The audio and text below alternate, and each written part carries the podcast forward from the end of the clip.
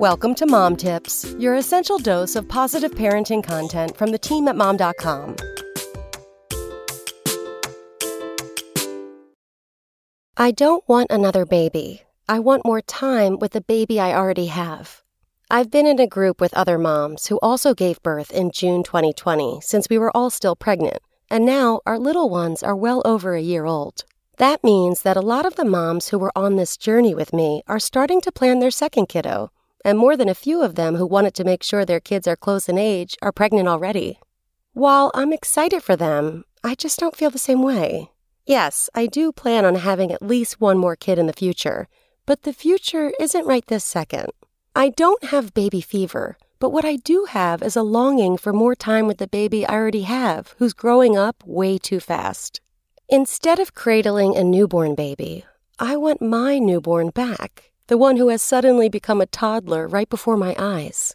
I blinked and she was walking and calling me mama and blowing me kisses when I leave a room. And as much as I love this stage in her life, I miss when she was younger, and I feel like I didn't appreciate those baby days enough.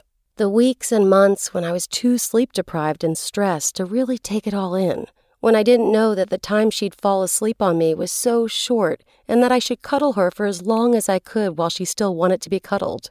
I wish that I could go back to when she was six months old and not crawling yet, but sitting on her own, or when she was 10 months old and still drinking a bottle before bed.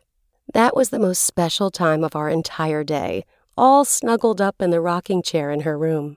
I even wish I could have more time right now, today, before she starts really talking and when she's still babbling up a storm in a language that only she can understand. I want someone to turn off all the outside distractions, make the work and the emails and the messy house go away, so I can just sit with my baby a little longer before she's a big kid. I'll be ready for another baby someday, and I know that I'll feel like my time with them went by way too fast, just like I do with the little girl who will someday be their big sister. There's never enough time to spend with our kids before they're off to the next stage in their life or phase of their growth.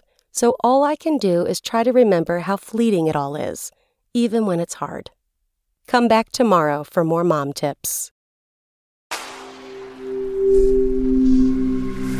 SpokenLayer